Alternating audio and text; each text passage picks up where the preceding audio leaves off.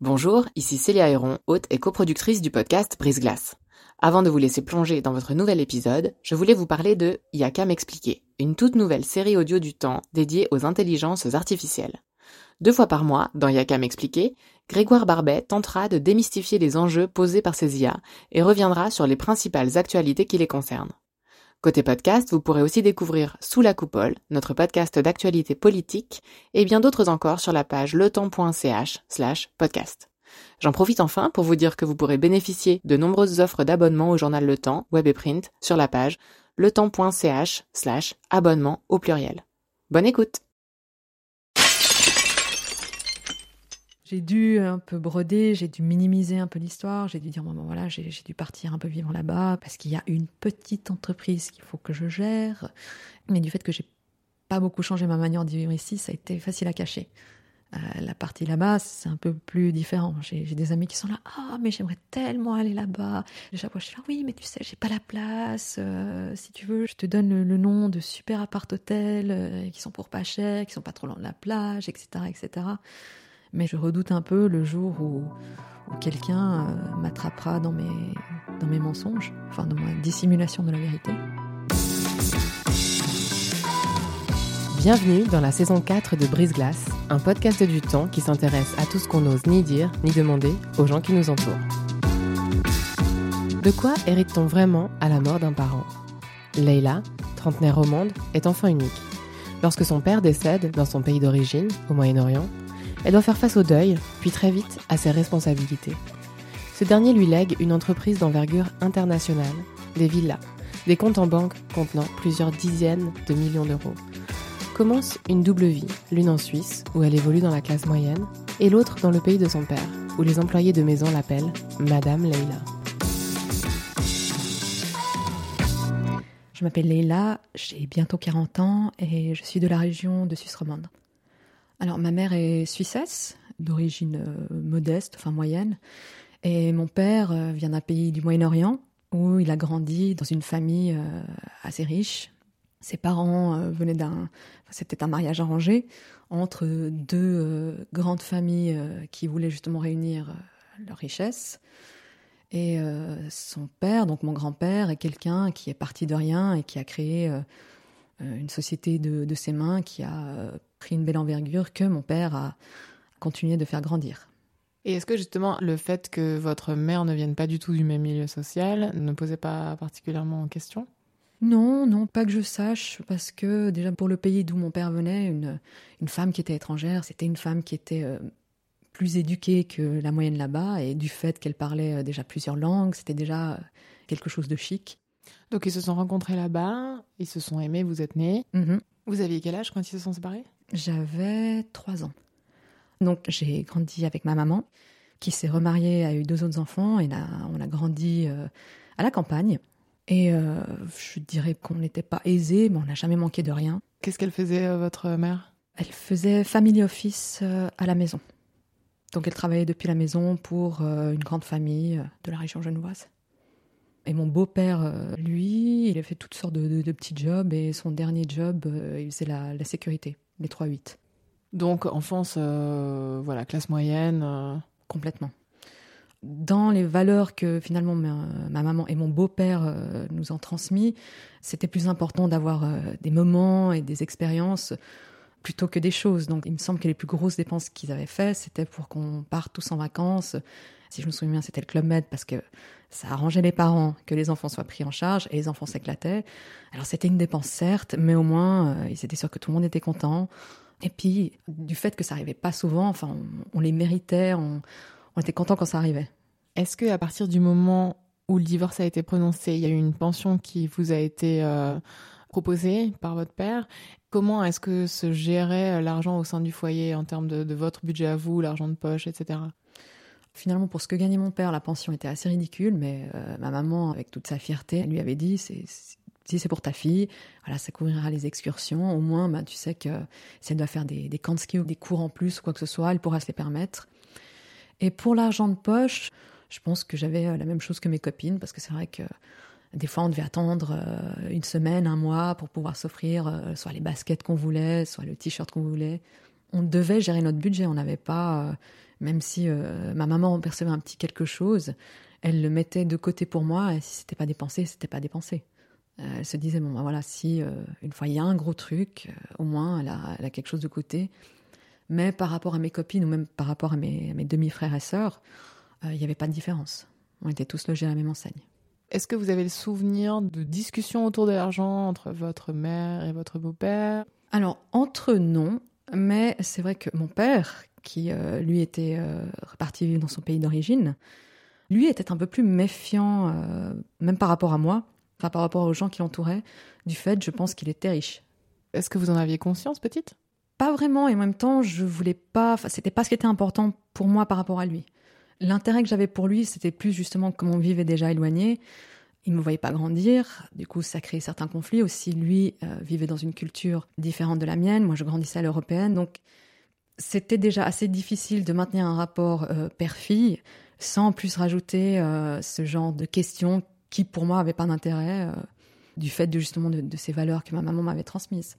Mais pour lui, semble-t-il que ça en avait parce que c'était quelque chose qui parfois venait dans, les disputes si j'avais le malheur un peu de m'opposer à lui, une fois il m'avait sorti, mais je suis pas une banque.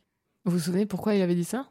Peut-être que je disais, ah, mais euh, j'aimerais bien passer euh, tel week-end euh, plutôt avec mes copines et tout. Et puis, il m'avait fait comprendre que c'était déjà pas facile de pas se voir beaucoup. Si en plus, le temps qu'il m'avait réservé n'était pas utilisé, ben voilà, ça partait pour rien. Et du coup, je comprenais pas parce que j'avais pas la même optique que lui.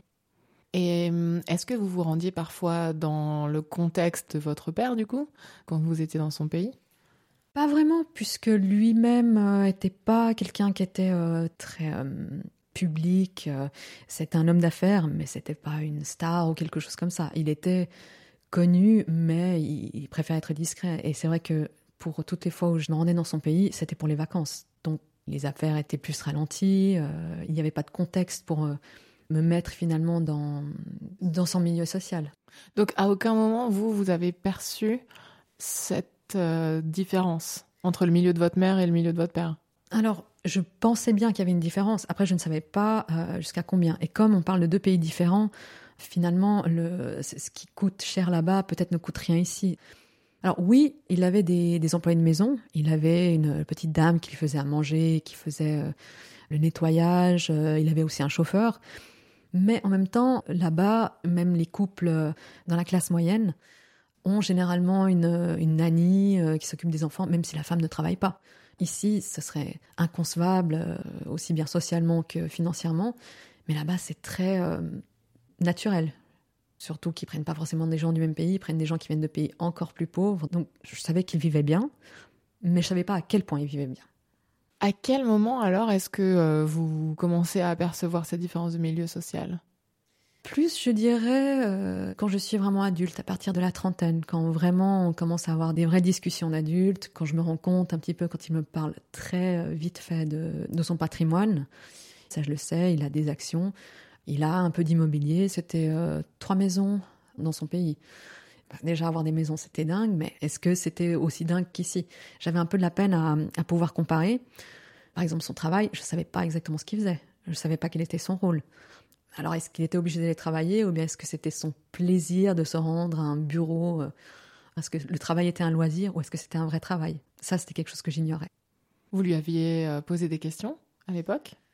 Euh, Non, non, ça venait pas dans la conversation. Et c'est bizarre, mais euh, et peut-être lui-même aussi. Enfin, je, je pense que j'attendais que ça vienne de lui, mais euh, il était jeune, il était en bonne santé, et, et j'imagine euh, qu'il se disait qu'il avait tout le temps de pouvoir euh, m'introduire euh, si un jour il le désirait dans ses affaires. Puis malheureusement, le destin a voulu que ça s'est pas fait. Qu'est-ce qui s'est passé? Il a eu un accident. Ça a été euh, soudain, ça a été brutal quand je l'apprends, c'est une de ses anciennes petites amies qui me l'apprend. Déjà, quand je vois son nom qui s'affiche sur mon téléphone, je me dis, mais c'est bizarre. On n'était pas en mauvais termes, mais euh, c'était pas une, une, femme qui m'appelait plus que ça. Et puis elle me téléphone, elle me dit, mais est-ce que tu vas bien? Je lui dis oui, euh, pourquoi? Faire, mais il y a personne qui t'a mis au courant Ton père a eu un accident, c'est sur les chaînes. euh. L'accident a eu lieu dans son pays d'origine? Ouais. Il y a moins de cinq ans. Donc ni une ni deux, je prends ma voiture et je me lance sur l'autoroute et, et euh, je me dis je vais je vais prendre le premier vol qu'il y a et ça c'est tant que je pense qu'il est encore vivant. pour être là au cas où il se réveille. Et à ce moment-là, ma, ma maman, que j'ai mis au courant, me fait suivre un article euh, en anglais où je lis euh, accident, décès. Je me dis ah mais non, euh, son, chauffeur est décédé. Je pense pas un instant que c'est lui qui est décédé. Et quand je lis effectivement l'article et que je vois son nom, je me dis non, ah non, c'est pas possible. J'arrive pas à encaisser la nouvelle. Je me dis mais c'est pas vrai. Il y a une semaine de ça, on s'était vu. D'ailleurs, on avait eu une super semaine, on avait rigolé, on s'était encore un peu plus rapprochés. Euh, le matin même de cet accident, je lui écrive encore, on échangeait des blagues. Et à ce moment-là, ma mère me téléphone et tout ce que je peux lui dire, c'est euh, je suis pas prête. Je suis pas prête. Et à ce moment-là, est-ce que je lui dis je ne suis pas prête euh, de le laisser partir ou est-ce que je suis pas prête pour finalement découvrir, devoir prendre en main ce qu'il va me laisser? Quel genre de message vous recevez à ce moment-là? Bah, On me dit pas grand-chose. On me dit juste viens, viens, il faut que tu viennes, il faut que tu viennes. Et euh, effectivement, bah, dans les 24 heures, je suis là-bas. Je rencontre son comptable, je rencontre son avocat, je rencontre son assistante. Euh, je vois beaucoup de monde dont certains j'ai entendu parler, d'autres pas du tout. Et euh, j'ai beaucoup de papiers à examiner. Je rencontre ses banquiers parce qu'il faut que les comptes soient débloqués. Son avocat apparemment a fait le travail en amont pour que le certificat de décès, le certificat d'héritier soient signés afin que tout se débloque assez rapidement. Et tout se passe dans une langue que je maîtrise, mais peut-être pas autant que je le souhaiterais, et pas dans des termes euh, juridiques, euh, médicaux, euh, business. donc je, comprends ce que je peux, j'essaie de, traduire un maximum avec mon téléphone les termes que je comprends pas. Puis je, signe, j'examine, j'écoute, je, prends certaines décisions. Ça s'enchaîne très très vite. Et pendant ce temps-là, je, suis toujours un peu sous le choc. Je, je réalise pas. Je n'arrive pas à commencer mon deuil. Et trois jours après les obsèques, enfin, l'enterrement se fait. Et là aussi, euh, il y a une chaîne locale qui a une caméra qui est braquée sur moi, qui suis là, la seule famille avec euh, son frère. Et c'est terrible parce qu'en même temps, je me dis, mais je, je, peux pas pleurer.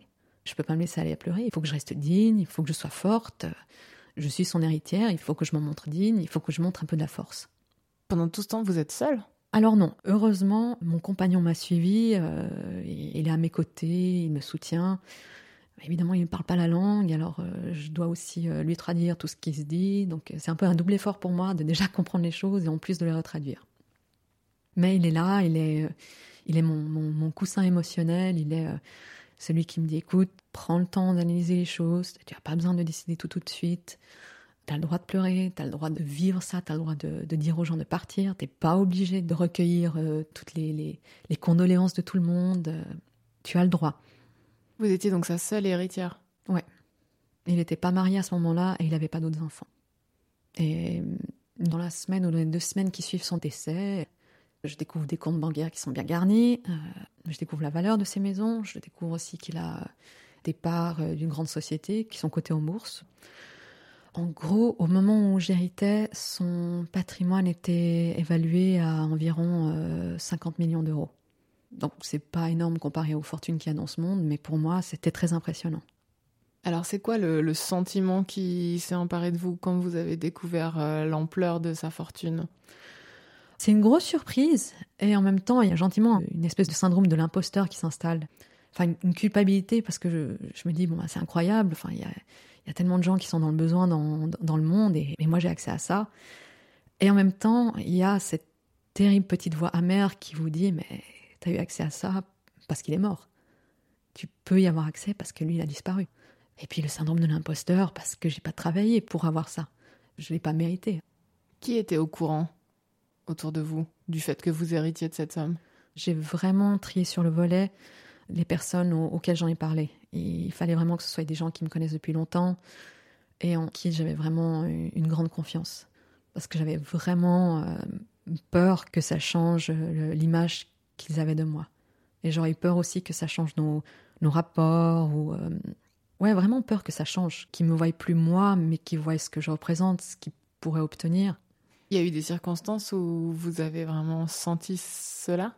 Alors pas par rapport à mes amis, parce que c'est vrai, enfin là je me félicite, j'ai quand même euh, choisi les bonnes personnes, mais plus euh, il y a eu un ami à mon père qui a surgi vraiment de l'oubli que, que je connaissais qui euh, tout d'un coup est arrivé avec une histoire de dette euh, qui était due il y a huit ans et qu'il n'avait jamais payé. je me disais, mais c'est quand même un peu étrange, tu attends son décès, tu attends huit ans pour venir à moi me réclamer une dette. Mon père avait beaucoup de défauts, mais avoir des dettes n'en faisait pas partie. C'est quelqu'un qui n'aimait pas du tout ça, donc euh, j'étais sûre, allez, à 99,9% que c'était impossible que cette dette existe. C'était un peu décevant de, voir cette personne qui m'avait connue euh, petite, qui avait aussi connu ma maman, et qui tout d'un coup, mon statut change, alors son, son rapport change euh, par rapport à moi. À quel moment est-ce que vous décidez et comment de vous lancer dans cette succession professionnelle et pas de tout revendre? Je me suis dit, je ne peux pas hériter de tout ça sans euh, fournir un travail derrière. C'est un patrimoine qui a été commencé par mon grand-père, c'est mon père qui l'a continué. Ça aurait été un peu aller euh, à l'encontre de leur mémoire que de me séparer de tout et de dire bon ben voilà, euh, après tout, euh, je prends le cash et puis allons-y. Donc je vais continuer à gérer son patrimoine comme lui le faisait. Je vais continuer de le gérer là-bas. Et si ça voulait dire, ben voilà, me plonger dans ses affaires, essayer de me documenter, de, comprendre un maximum de, de, quoi il en retourne, et eh ben, au moins je me disais que ça pourrait me permettre de mieux gérer l'arrivée de cette fortune dans ma vie.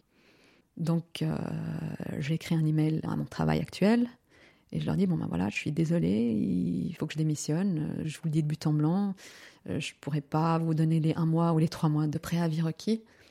Vous étiez dans quel secteur? Moi, j'étais comptable, petite comptable euh, dans une société. du moment que je pouvais utiliser mon anglais et que je pouvais m'éclater en comptabilité, moi ça m'allait. Et du coup, pour mon compagnon, ça a été un petit peu. Euh, bah, ça a été compliqué, en même temps, ça n'a pas été compliqué parce que très vite de lui-même, il m'a dit euh, écoute, euh, faire une relation à distance, ça va pas être possible. Il a dû voir mes, mes yeux un peu paniqués et il m'a dit écoute, si ce que tu as compté est vrai, on devrait pouvoir vivre à deux dessus sans trop de problèmes. Et moi, je lâche mon travail et on vit ça à 100% tous les deux. Du coup, on est comme ça depuis ce jour-là. Et ça se passe plutôt très bien, euh, sachant que tous les hommes n'accepteraient pas euh, que ce soit leur femme qui gagne plus qu'eux. Mais j'ai beaucoup de chance parce que j'ai un mec moderne. Donc je suis résidente là-bas. Je partage un peu ma vie entre là-bas et ici, vu que mon, mon compagnon est ici, ma mère est ici, mes demi-frères et sœurs sont ici. Mais mon travail est là-bas. Est-ce qu'il y a eu une déception du fait que vous soyez une fille? De la part des gens qui allaient gérer son business, parce que c'est souvent euh, des business de père en fils. Là, le fait que euh, à 30 ans, vous débarquez dans ce pays en disant bonjour, je suis l'héritière, je vais donc reprendre ce flambeau, ça a peut-être posé question ou pas du tout? Alors, si ça l'a fait, euh, ça m'est un peu passé au-dessus, parce que c'était pas. Voilà, il fallait faire avec. De toute façon, que vous vouliez un garçon ou pas, c'est moi. Et puis, euh, moi, je suis arrivée aussi avec euh, toutes mes, mes, belles valeurs à la Suisse, en disant non, mais il faut mettre l'humain en avant. Donc, euh, je pense que les employés, ils ont quand même été bien contents. Alors, je suis peut-être passée pour quelqu'un d'un peu plus faible. J'étais pas comme lui, un homme de la vieille génération à aboyer plutôt qu'à demander.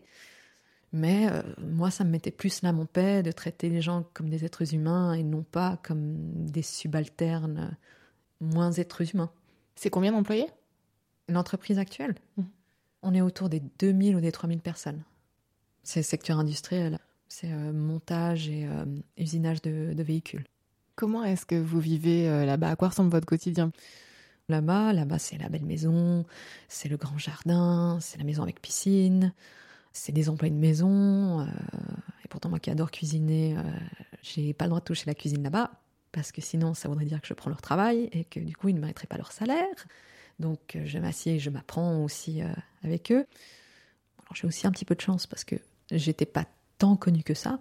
Mais c'est vrai que les gens qui me connaissent, notamment les, banquiers et les banquières, c'est toujours des invitations au restaurant, c'est toujours un peu tiré pour avoir une entrevue avec moi où finalement je me dis mais je ne vais pas ouvrir un autre compte, je ne vais pas vous acheter plus de trucs, je vais rester à ce que je fais de mieux. C'est euh, certaines personnalités politiques qui me demande de faire des dons et ensuite qui me demande un selfie. Alors généralement je suis là, ok pour le don, mais pas de selfie.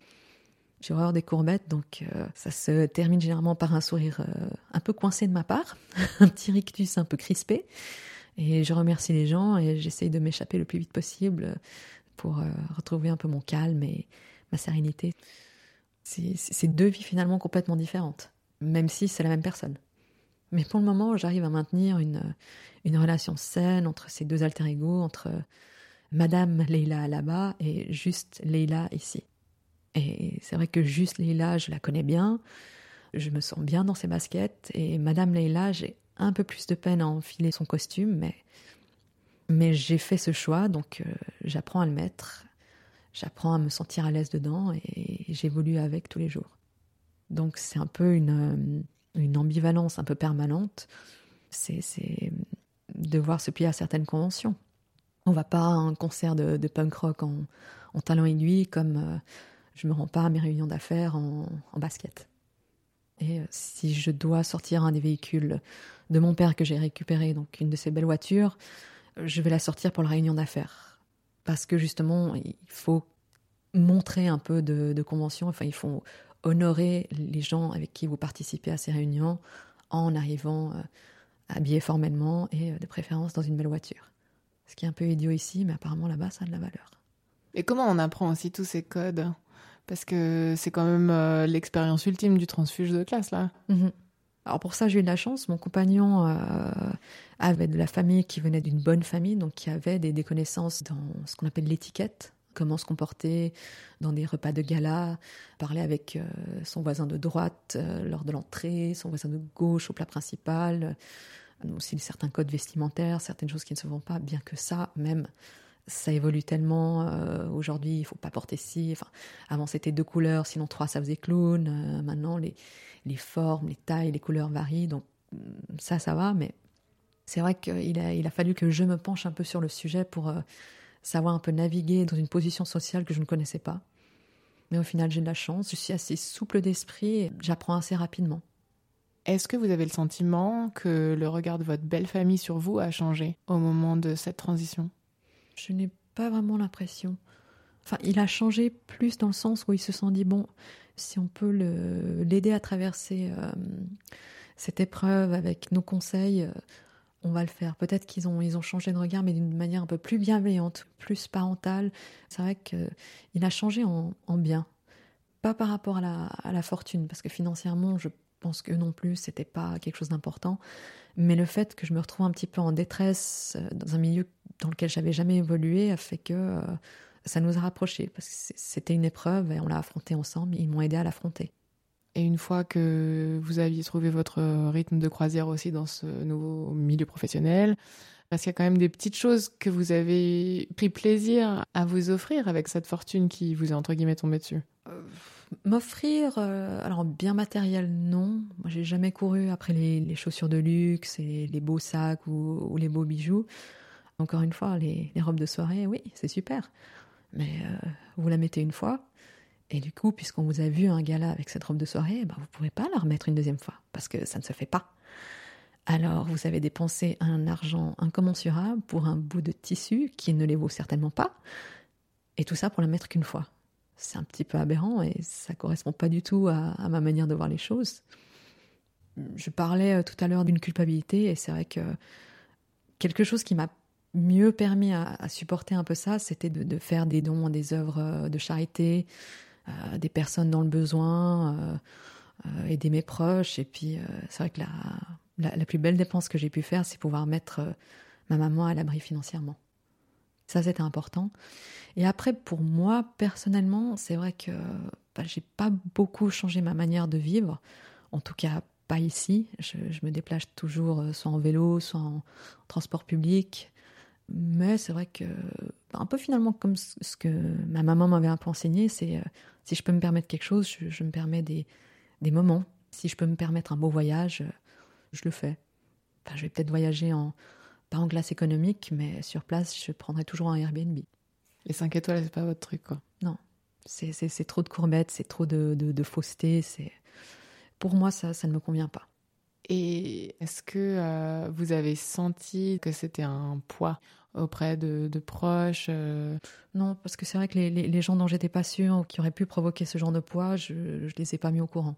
Enfin, j'ai dû un peu broder, j'ai dû minimiser un peu l'histoire, j'ai dû dire bon, ben voilà, j'ai dû partir un peu vivre là-bas parce qu'il y a une petite entreprise qu'il faut que je gère. Mais du fait que j'ai pas beaucoup changé ma manière de vivre ici, ça a été facile à cacher.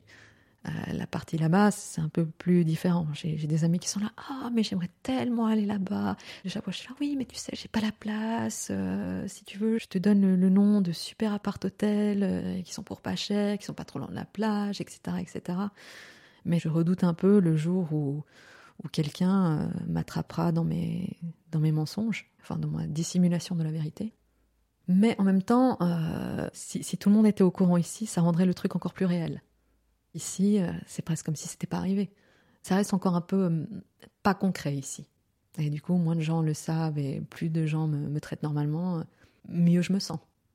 Est-ce qu'il y a eu des situations de, déchirement, entre guillemets, ou de, malaise quand, par exemple, vous sortez avec des amis, l'addition arrive et puis vous, savez bien que certains galèrent plus que d'autres, mais en même temps, bah, ça vous trahirait de payer l'addition à chaque fois. Donc, comment est-ce que vous, vous gérez ce genre de petites situations au quotidien? Alors pour ça j'ai de la chance parce que même avant, moi j'étais toujours généreuse. Moi j'ai toujours rincé tout le monde. Même si je savais que ça allait peut-être me, coincer un petit peu pour certaines fins de mois. Et du coup j'ai pas trop ce déchirement vu que tout le monde a toujours un petit peu eu l'habitude que je mette la main à la poche. Donc euh, non, j'étais déjà euh, généreuse avant. Euh, donc je peux encore plus l'être aujourd'hui. Et c'est vrai que ben, mon compagnon avait tendance à me dire, mais tu sais, ça fait aussi plaisir aux autres de temps en temps t'offrir. Donc t'es pas obligé d'arroser à chaque fois. Et ça, j'ai plus de peine, ouais. Est-ce qu'il y a euh, des malaises pour le coup de gens que vous pouvez ressentir quand on essaye de vous offrir quelque chose et que votre compagnon ou d'autres membres de votre famille ou des amis se rendent peut-être compte que euh, c'est un peu vain de vous offrir des cadeaux matériels? Bon, Non, parce que moi je suis très bon public. Donc euh, rien que le fait qu'on ait pensé à moi, c'est déjà tellement gentil que juste la pensée, ça me touche ces petites attentions, c'est tout. Ça aura jamais de prix, ce genre de choses. Ouais, c'est ce qui fait les, valeurs humaines, les, les, principes finalement que j'ai envie de transmettre à mes enfants. Le prochain défi, c'est euh, comment je vais réussir à maintenir un peu un secret, enfin un halo secret autour du patrimoine que je possède à mes enfants, pour pouvoir les éduquer dans une optique humaine, euh, dans, dans des plaisirs simples, de pouvoir apprécier ce qu'on a, mais euh, de pouvoir quand même euh, faire une transmission meilleure que celle que mon père a faite. Donc euh, quand même les mettre au courant assez rapidement, pouvoir leur permettre de ne pas être surpris et de, de savoir le gérer. Ça, ça va être le prochain défi. Et je ne sais pas encore comment je vais le faire, mais euh, je vais certainement pas mettre mes enfants dans des écoles privées. il faudra qu'ils travaillent pour avoir leur argent de poche, que ce soit à l'école ou un petit job. Hein. Mais en tout cas, pour moi, dans mon idée, c'est important de connaître la valeur de son travail. La valeur de l'argent en soi, ça vient, euh, ça part. C'est facile de dire ça quand on est dans mon cas, mais euh, ça a plus de valeur quand on l'a obtenu par ses efforts que si on reçoit euh, tout cuit. On a l'impression que dans votre cas, ça a un peu remis les, choses à leur place dans l'échelle de valeur. Ben, gagner au loto, ça implique pas de perdre quelqu'un. Là, dans mon cas, malheureusement, il a fallu que quelqu'un parte pour que j'aie ça c'est un petit peu lourd quand même. Oui, c'est incroyable de, se dire, bon ben, voilà, je sais plus de soucis à me faire, c'est un confort, c'est une sérénité. Et je souhaite à tout le monde de, pouvoir euh, se lever le matin et se dire, bon, ok, aujourd'hui, ça va aller, mes factures, elles sont payées, j'ai à manger dans, mon frigo, mon loyer est payé, tout va bien. Mais si on doit se dire, euh, bon voilà, lui, il reviendra pas.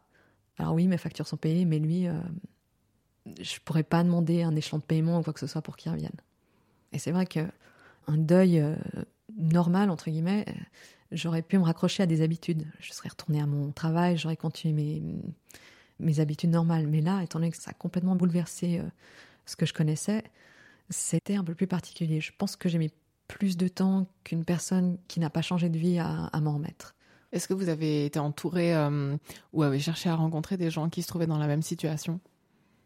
Non, parce que je suis pas sûre de connaître beaucoup de gens dans la même situation en tout cas pas qui ont été éduqués dans un milieu complètement différent de celui dans lequel j'ai atterri.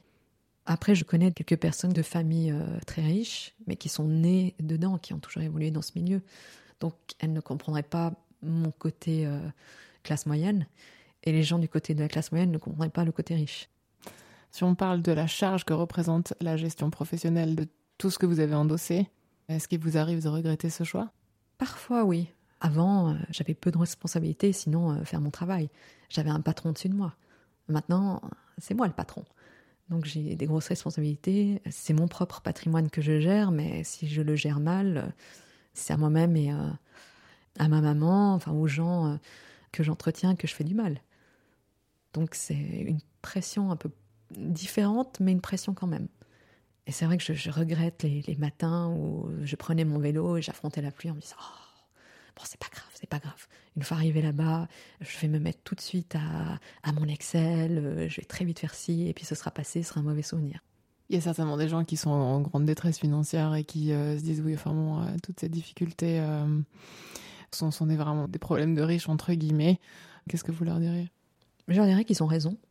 C'est les, les pauvres petits gosses de riches qui pleurent parce qu'ils ont reçu de l'argent, oui, c'est vrai. Eux ont des vrais problèmes. Moi, c'est juste émotionnel à la limite. Et euh, un jour ou l'autre, je vais m'en remettre. Eux, se sortir d'une condition précaire, c'est vraiment très difficile. Après, j'ai conscience que du jour au lendemain, il y a tout qui peut euh, s'envoler n'importe quoi, un effondrement économique, euh, une guerre, euh, que sais-je. Et c'est vrai que je me tiens toujours un peu alerte. J'ai toujours des offres d'emploi qui viennent dans ma boîte mail et je les considère et chaque fois j'essaie de me tenir un peu au courant du marché de l'emploi pour pouvoir rependir un jour si au cas où il arriverait quelque chose. Quel conseil vous donneriez euh, à quelqu'un qui hérite d'un coup d'une fortune? Il faut être bien entouré. Il faut avoir quelqu'un qui vous rappelle qui vous êtes, parce que c'est vrai qu'avec beaucoup d'argent, on peut facilement perdre la tête. Et il faut avoir des, personnes bien intentionnées qui sauront vous guider sur euh, comment gérer cet argent, quoi faire avec, comment le placer pour le futur, faire en sorte que ce ne soit pas juste de l'argent, mais quelque chose qui continue, et euh, ne, ne pas s'emballer.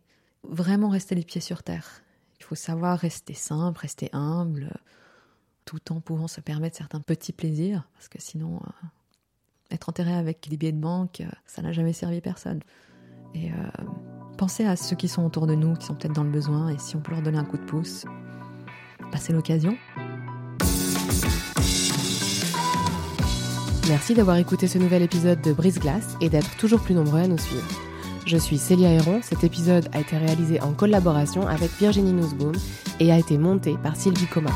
Pour découvrir tous les autres, rendez-vous sur la page letemps.ch slash podcast ou sur vos applications d'écoute. À dans 15 jours!